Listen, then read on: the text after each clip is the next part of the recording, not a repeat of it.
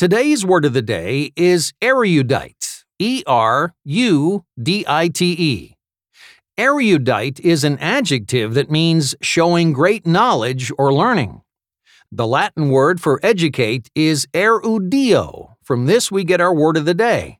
But it's best not to use erudite in the everyday sense of the word educated. Your 12 year old may be educated in their ABCs, but probably won't be considered erudite until getting that PhD from an Ivy League university. Brad did his best to come across erudite in the job interview. He even went so far as to memorize quotes from famous philosophers.